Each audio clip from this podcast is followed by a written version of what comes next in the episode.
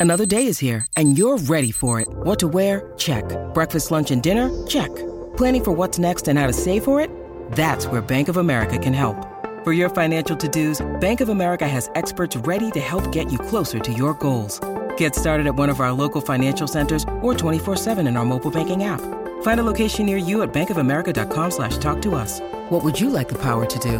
Mobile banking requires downloading the app and is only available for select devices. Message and data rates may apply. Bank of America and a member FDIC. Welcome to the New Books Network.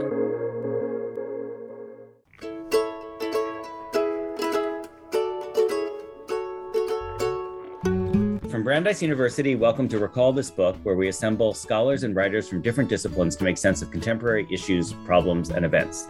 Today, Elizabeth and I, hello, Elizabeth Ferry. Hello. Um, are delighted to speak with the brilliant Stanford English professor Mark McGurl. Hello, Mark. Good to be here. It's great to have you. Whose Everything and Less, the novel in the age of Amazon, has just been published by Verso.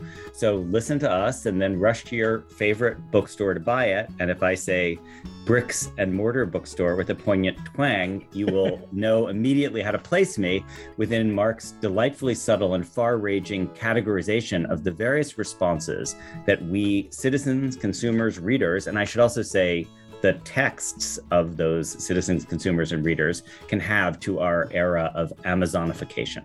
So, in his previous um, influential and wonderful book, The Program Era, Mark made waves by offering a system centric approach to fiction in the, the post war period in America, insisting that we look at the literal uh, sites of production and also of accommodation for American fiction. Those hundreds of writing programs um, that created their own ecosystem for certain forms, certain generic tendencies within literary fiction. And actually, saying that, Mark, reminds me that you and Elizabeth and I obviously share this time at Hopkins, which was a very, very early one of those programs, I think, just after World War II. Oh, yeah. Those oh, yeah. returning Mhm. vet programs. Yeah. So um, then he pivoted towards uh, the Amazon era with a hugely influential, and I really influential even by non English professor standards, uh, 2017 article in MLQ, which was called Everything and Less Fiction in the Amazon Era. And now comes this 300 page book that is maybe an unpacking or a next step analysis from that argument. So, so Mark, I have a zillion notes about how I see your argument um, proceeding. And I should say, we also have some companion texts to go along with it in this conversation. We have two older novels that um, directly thematize and explore the world of bookselling in its earlier pre-virtual forms. And all, and as always, we are going to end but with recallable books, the book that if you enjoy this conversation, you may also want to dive into.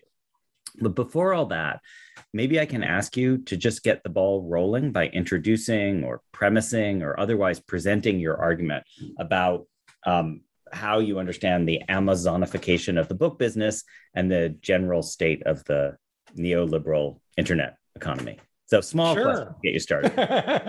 I think I can handle that. Okay. Um, well, uh, so the most basic link uh, between uh, the Amazonian literary sphere or, or ecology um, and neoliberalism uh, more broadly uh, is the concept of service uh, and the service economy. Uh, so something like 80% of workers in the US now work in the service economy broadly defined, um, as opposed to the good goods producing or agricultural economies. Um, and, and as the crystallization of that reality, uh, Amazon uh, as a company has always defined itself by way of its obsession uh, with providing good service. Um, so it's no surprise then that its conception of the literary work uh, is something that uh, is as, as, as something that provides reliable service to readers. Uh, for Amazon, the reader is a customer. Um, this being something like a total negation of the high modernist conception uh, of the artist and the artwork uh, as a product of, of wholly autonomous labor. And one of the most important ways that literature is enabled uh, to provide good service to readers uh, is, be, is by being organized into many distinct genres uh, that line up with many distinct taste profiles. Uh, so, as I put it in the book, uh, for Amazon, all fiction is genre fiction, uh, including literary fiction. uh, which is simply another genre that some people really like. Those of us who are of a certain age will under will know that Amazon started as a bookstore. Um, uh, that that was its first product. Uh, in- interestingly, um, and now it's so much more than that. I mean, the, the, the book part of Amazon is a tiny percentage of its overall business now, but I find that intriguing. I found that intriguing uh, from the get go. Um, and it raised the question whether there isn't hasn't always been a kind of literary or quasi literary dimension um, to the whole enterprise, uh, an epic dimension to the enterprise uh, in, in, insofar as it was sort of motivated by its first product, uh, insofar as Jeff uh, and Mackenzie Bezos are both readers and she is a novelist. Um, you know, uh, so it sort of set my thinking along those lines. And then, as I'm sure you know, uh, or, or, or had occasion to, to, to, to, to ponder, I mean, books are one of the first mass produced commodities, right? Uh, one of the first machine made things in multiples that get distributed. And so the book, in a way, has always had this uh, interesting relation uh, uh to industrial modernity. Yeah. So I definitely want to go back the way you have raised that. Um, you know, I'm we have had wonderful conversations in the past with Martin Puchner and Leah Price about sort of book history and the the ways in which books are not just kind of representative and indicative, but in some ways kind of prolip proleptic and causative agents at different uh-huh. cultural moments. So I definitely want to go back there. But can I just just hold with the point you made about like the bookshop identity of Amazon being at the, the, the center of the concentric rings of its gradual pervasiveness yeah. the economy. So are you how strong a claim is that about elective affinity? In other words, is it that it had to be a bookshop doing that because books and genres gave you actually an important paradigm which then you know predicted and made easier the success of Amazon as it, you know, gave you different flavors of tapioca, different kinds of bicycle clamp, different kinds of cable. Those are just things I bought in the last week on Amazon. uh, so is that, a, that a strong elective affinity or is it more like just contingent? I mean, books are one object among others. It happened to be a good point of insertion for this sort of retail. How, how would, strong an argument? Yeah. yeah. I mean, I would aim for something sort of in between those 2 mm-hmm.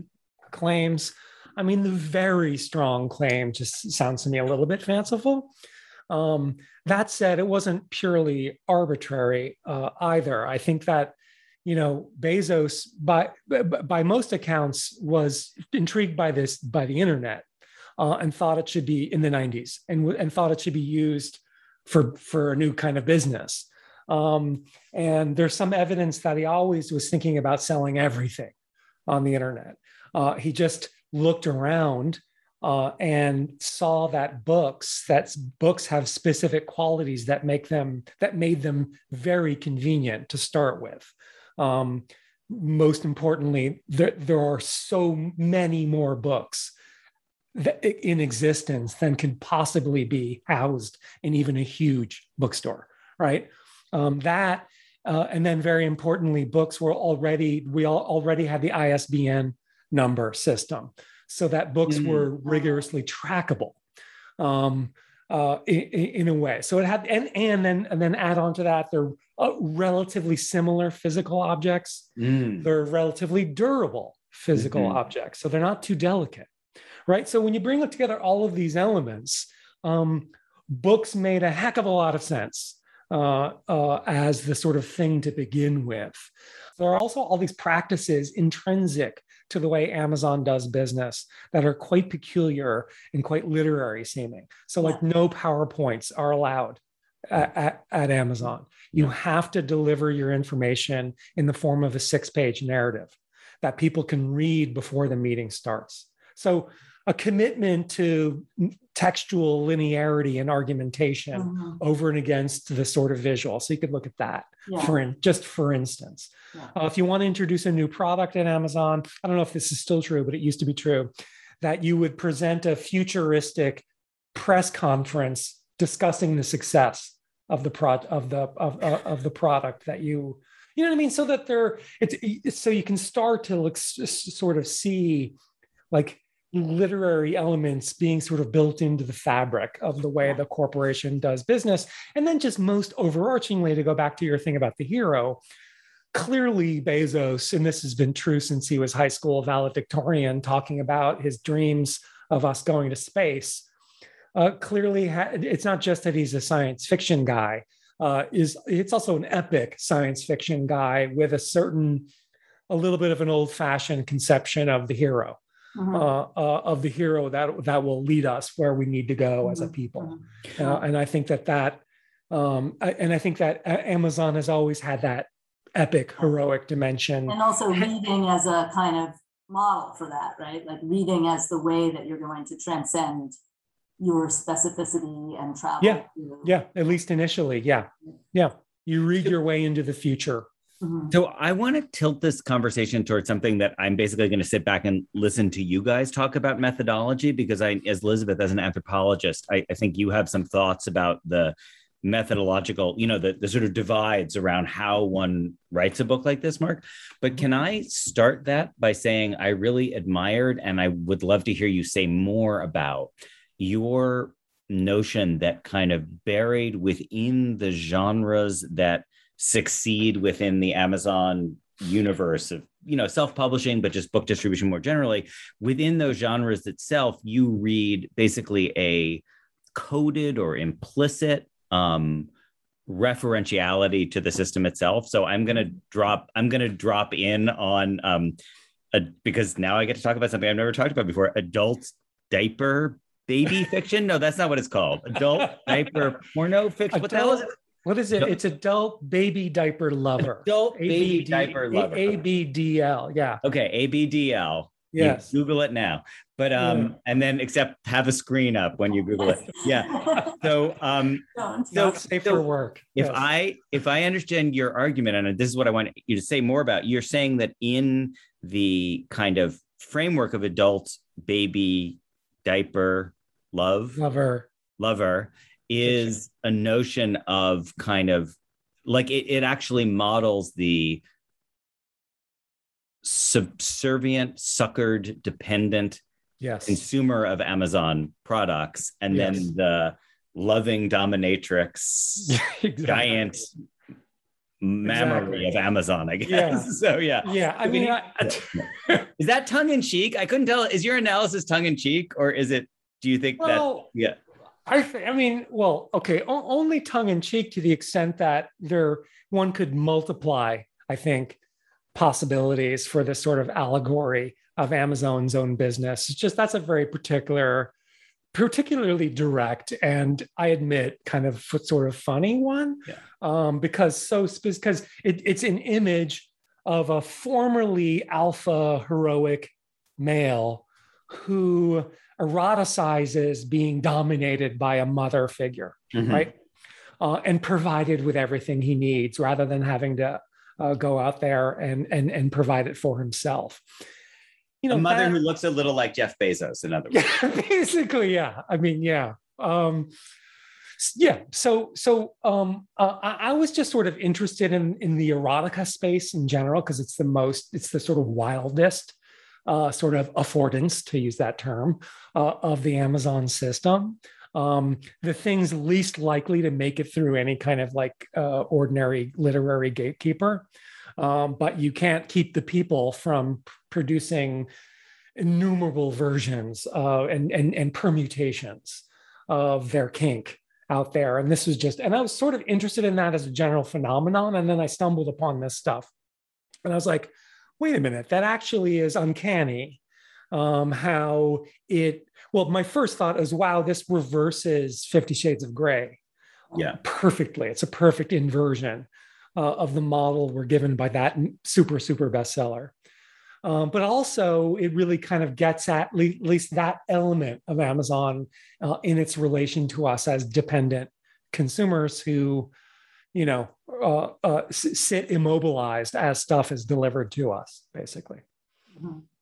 And all of our needs are met before. All of our needs are met. Yeah. That, okay. So the so so the so I'll just ask a tiny follow up on that before the, the more much more interesting question of like you know talking to people versus reading books. So is it do you do you feel like is your insight that once you've understood this system, it's possible to go in and find, you know, the moments that resonate, the kind of fractals that embody the system as a whole? Or is the argument a little more agential than that, that you see people kind of working out the logic of the system that they are operating within by way of the stories they are telling? Oh, well, God, probably not consciously. Okay. Um, no. Um, that seems far fetched. Yeah. Um, spontaneously reproducing the way we all do.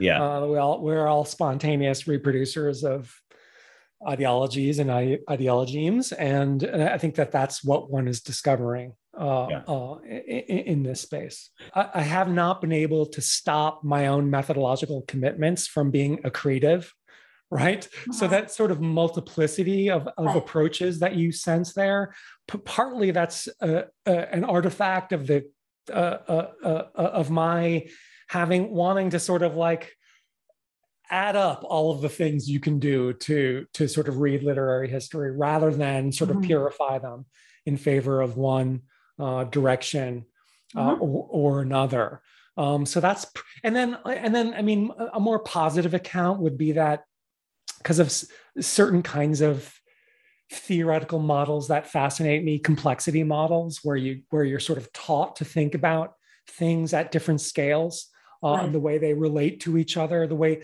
the way the, the, the way the world is sometimes fractal in the sense that it's scale free that some that something really is a perfect miniature of something right. larger right. but then uh, in the social that's not always the case sometimes mm-hmm. some, sometimes differences in scale uh, produce real differences. Um, differences in quantity produce differences in in, uh, in, in, quality. And so you know, it's like a, a, a, group of five people is not just a miniature version of a million people. Right. Right. that's um, why our desire to have Jacinda Ardern as president of the United States is probably not going to work out very well. Right. That would, Much yeah, as I want the world to be New Zealand, it's not going to be. So.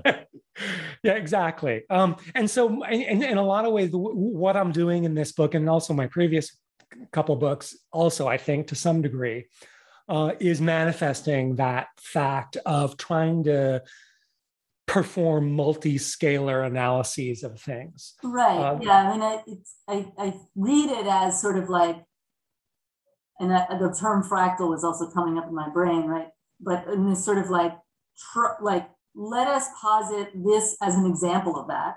Yeah. Or let us posit this as caused by that, or sort of as a in a synecdochic relationship yeah. of that, right? And sort of but I like your word accretic because it definitely, you know, it feels like this sort of like from this angle and then yeah. from this angle. And yeah. yeah. Well, I mean, that goes back to the very initial gesture of the book, which mm-hmm. wants the reader, you know, to get interested in Amazon as a literary historical phenomenon mm-hmm. um, and goes with that, you know what I mean, uh, for mm-hmm. 200 plus pages, right?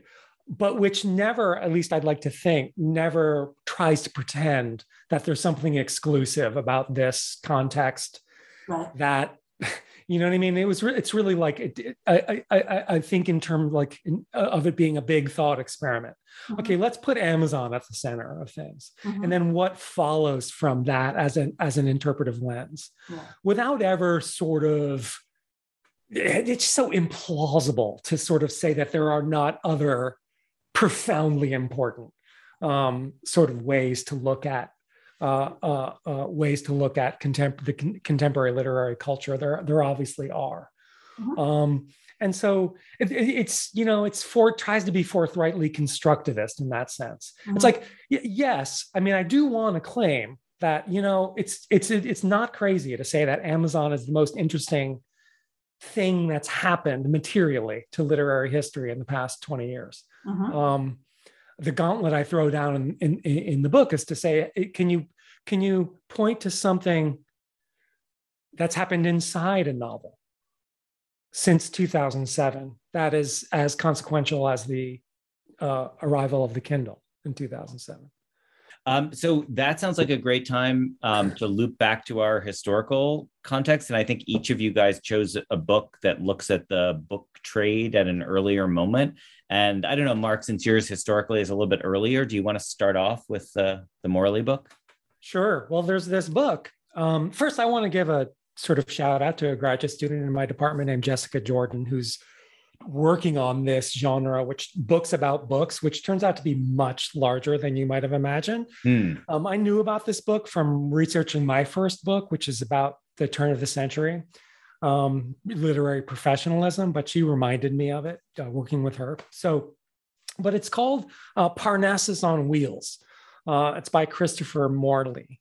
Um, and um, it's just kind of, I won't, I'm not going to make a case for it as a great novel. In some ways, it's quite slight, um, but, but pretty entertaining and, and, and um, sort of drops you in. And I think that, I, uh, I think that our next novel does the same, sort of drops you into a moment of true book oriented literary idealism. Um, the idea, uh, so the, the, the, the plot is, that uh, a woman is living with her older brother on a farm. Um, and then he happens to become weirdly becomes a famous writer by writing essays on the joys of living on a farm. Um, and she's you know happy for him, but she's really really bored. And then she gets this opportunity to buy a mobile book wagon, um, a little mobile bookstore uh, which she then uh, rides around the countryside. And then the, the substance of the novel are the adventure, the picaresque adventure she has uh, as a bookseller, as a bookseller woman. Uh, this is another sort of through line um, that we could look at. Uh, so finds her way into the book book business in this way. Um, and uh, it's an opportunity for her, but it always goes hand in hand with the sort of opportunities to bring enlightenment uh, to the countryside of America. Um, it's sort of an interesting sort of moment um, in uh, and you know a representation of book selling as you know it's pre-amazonian in the sense that books are being brought to you. So mm-hmm. it has that delivery of books aspect. Um, on the other hand they're being delivered by horse and wagon.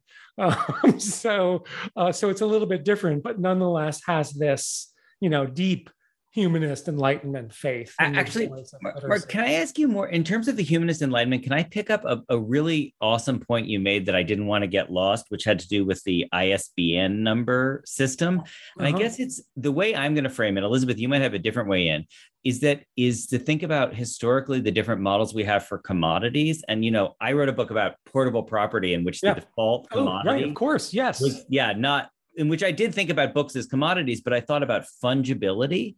And obviously, if you're selling flour, there's not a lot of, I, I, never really thought about this with Amazon, but there's no real advantage to my buying flour from like somebody who's got a thousand warehouses because you don't need 9 million ISBN numbers for flour. You just need right. flour.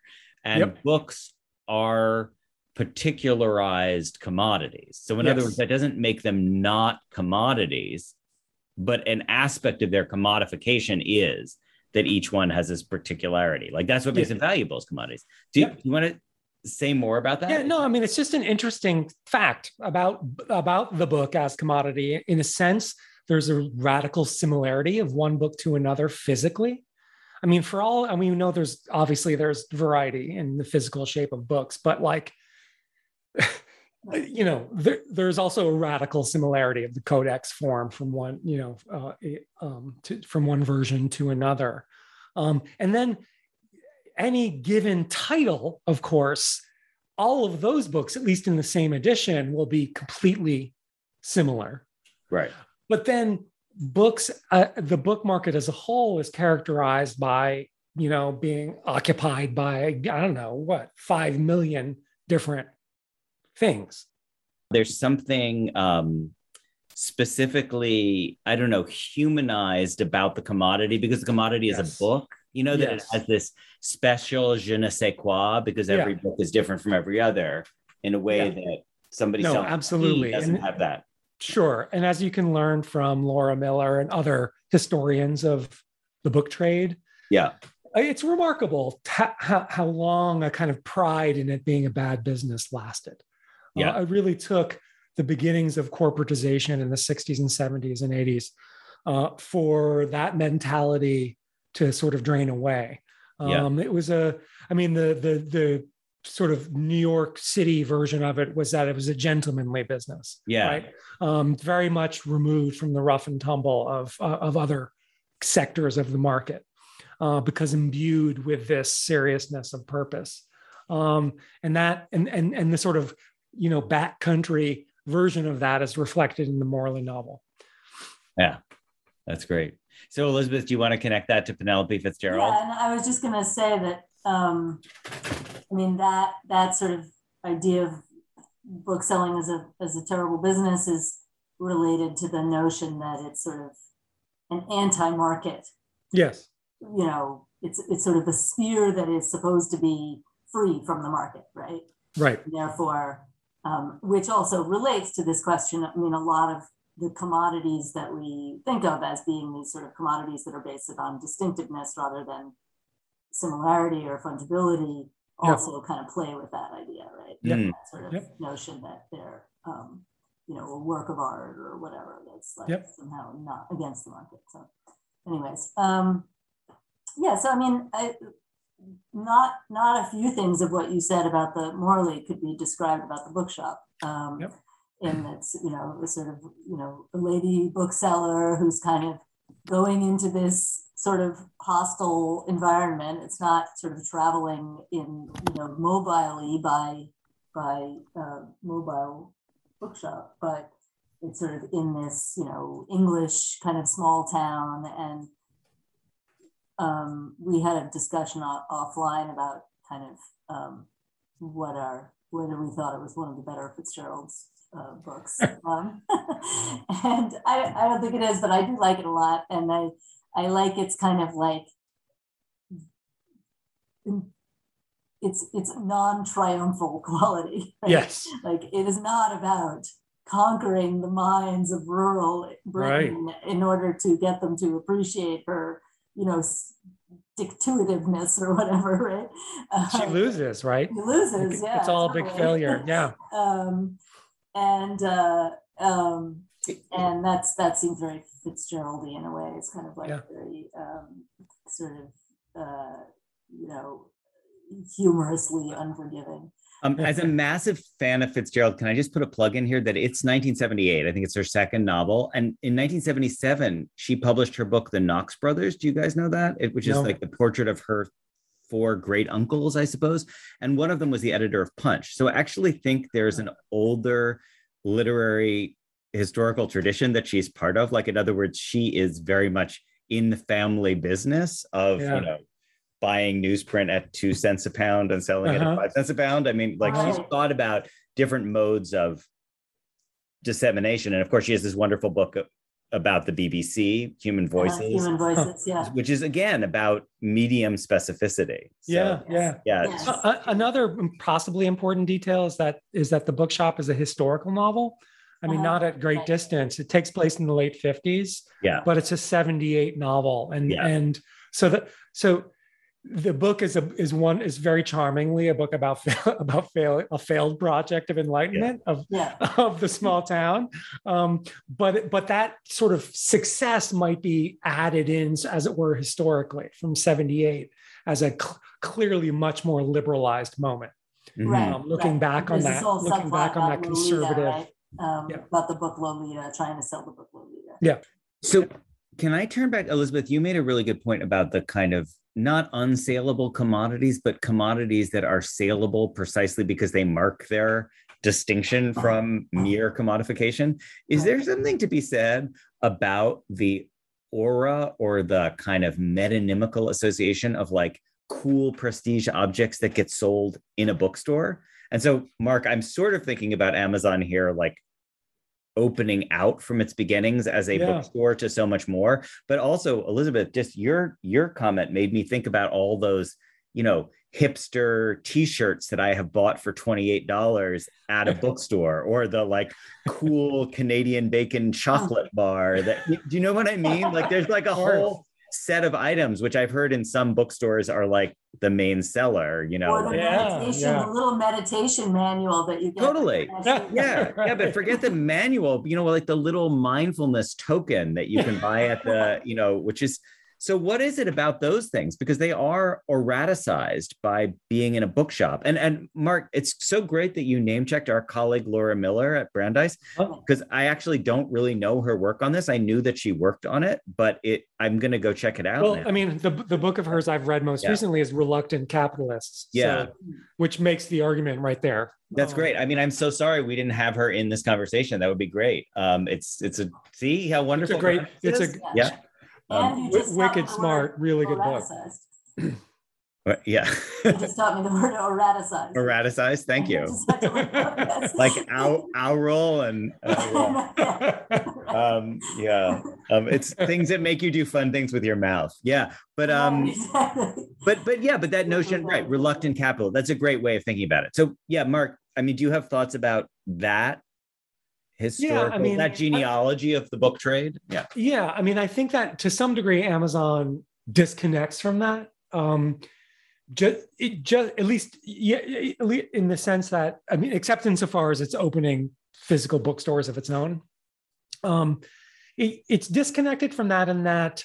Well, that that feature of of especially well, no, not just independent bookstores. All bookstores have lots of tchotchkes Yeah. um, that are that are marketed to the people who go into bookstores. So there's Yeah. a kind of a there's kind of a class profiling going on um, in, in, in that stuff to some degree, um, but that also maybe has something to do with profit margins, et cetera, et cetera, et cetera. As you say, Amazon's a little bit different in that because it's a at least the online part is virtualized. You don't get that kind of associative uh, certainly not that you're not you're not representing yourself and behaving visibly as a certain kind of person with a certain kind of taste profile. Mhm. Um, so I think Amazon's a little bit more of the massified version of that, Mhm. although for sure, I mean, the funny thing about it is that it just expands the number of commodities that you might buy at the same time that you And buy a book. It presumably has algorithms that are then, you know, Yeah. pushing up certain things based on Yeah. bought, right? Yeah. Does so? Does either of you know much about the history of uh, the kind of culture wars around public libraries in America, Mark? I feel like that might be something that's kind of in your bailiwick. No, but I mean, just the thing I was thinking about is, you know, with the rise of the Carnegie system, it you know around 1900 more or less, and then the professional librarians that Melvil Dewey trained.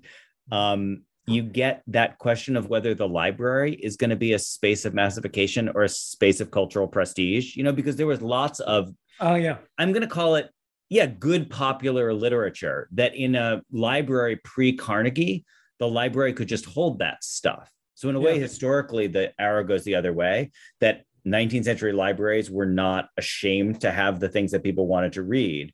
But then the library became a prestigious, okay, auraticized space. And then you had to not have 10 copies of the latest quote trash. Instead, you had to have, you know, Harriet Beecher Stowe and Herman Huh. Melville and all those other folks. So, yeah. I, I, uh, yeah. I don't I don't personally know that history well enough to yeah. to comment on it. I mean, I I because I'm obsessed with what I am obsessed by. There's the question of ebooks and the library. Yeah. Um, just to go to a highly specific, highly contemporary uh-huh, uh-huh. debate being had about whether you can take out an ebook and what the property status Hmm. uh, uh, uh, uh, of those are going to be at libraries because not Yeah. because that is one way to acquire an ebook is to get it from a library.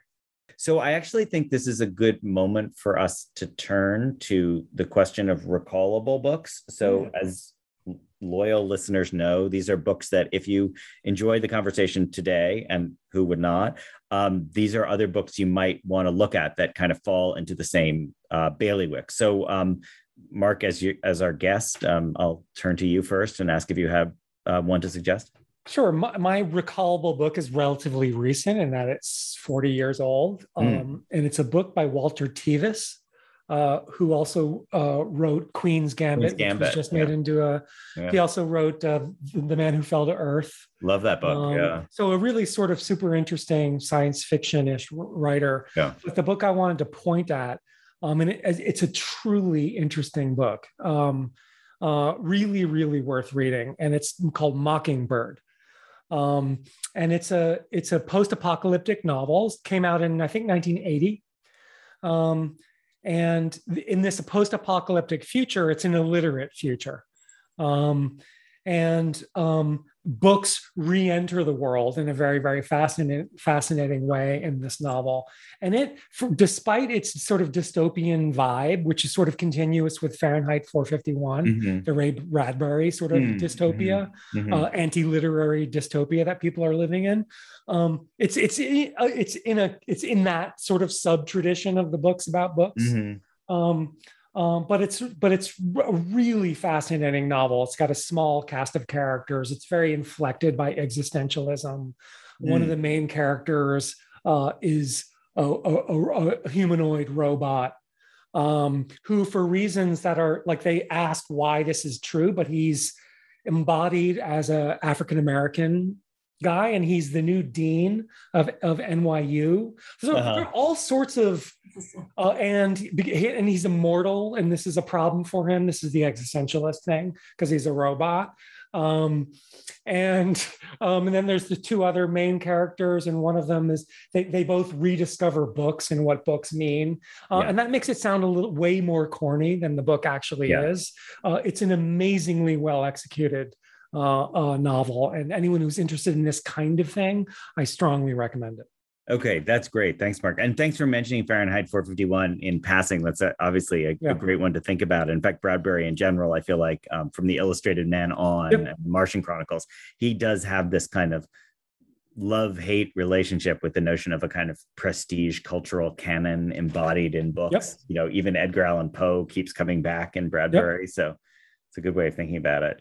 Yeah. Um, and uh, so I will um, also, um, I'll go way back and I'm going to use, I'm going to do what Elizabeth usually does, which is recommend a Trollope novel. And it's The Warden, which is, you know, a great Trollope novel in and of itself, but it's also his first novel. And it's really interesting because he's definitely still feeling his oats and feeling his way generically into how he identifies the kind of work that he does. So, Mark, one of the reasons I asked you the question about adult baby diaper, no, adult, no, Tell me again, adult. ABDL. AB, adult, adult baby, baby diaper, diaper lover. love fiction. Yeah. Is I was interested in that level of generic consciousness. And in The Warden, the generic consciousness is very high. Uh-huh. So he situates the novel in opposition to a newspaper called the Jupiter, which is the bad version of the Times of London.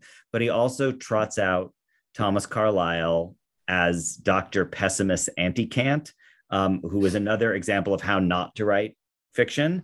And then he also invokes Mr. Popular Sentiment, who is Charles Dickens, who's another example of how not to do it. So he's locating himself within the triangle of you know bad other iterations of what oh, a realist great. novel might be so it, it's i think it's it's a good one to think with most of which are on the grounds of um, sort of catering too much to the public right uh yes and no actually i think that i think his his critique of the jupiter is that it treats itself like a god like it is right. it is lowest common denominator it's true yeah. but it also establishes a prestigious distance above its audience whereas mm-hmm. he's saying his kind of novel lives at the same level as shaping, it's shaping popular opinion. It's it's it's, it's propounding. godliness is it's it's sort exactly. of like the Twitter of you know. Yeah, and pessimist Anticant is like you guys are all doomed anyway. So it's not so much a god as it is like Lucifer or something, just like yeah. I forsake you. Mm-hmm. Um, yeah, and somehow Trollope is the only one who gets to be with you, but nonetheless preserve, I don't know, some sort of prestigious intellectual detachment at the same time. Right, right which Mr. Popular Sentiment gives up. Center of honor or something. Yeah, something like that. That's right. Yeah. Anyway, hmm. um, cool. Well, thank you, Mark. This has been an awesome conversation. We really appreciate your coming and taking the time. Uh, it's been really fun. Really, really fun. So let me just say quickly that Recall This Book is sponsored by Brandeis and the Mandel Humanities Center. Sound editing is by Naomi Cohen, website design and social media by Miranda Puri of the English Department. Um, and Elizabeth and I are very eager to hear your um, comments, criticisms, and thoughts on today's discussion and on the book trade generally. If you enjoyed today's episode, you'll likely enjoy, I think, our earlier related conversations with Martin Puchner, that's um, RTB 6, and with Leah Price, RTB 46. About the tangled history of books as objects, as media, and as, scalable commodities. So I think our discussion about scale really will resonate for us. Um, please write a review uh, and uh, rate us on um, Apple Podcast or Stitcher or Spotify, wherever you get your podcast. So from all of us here at RTB, thanks for listening.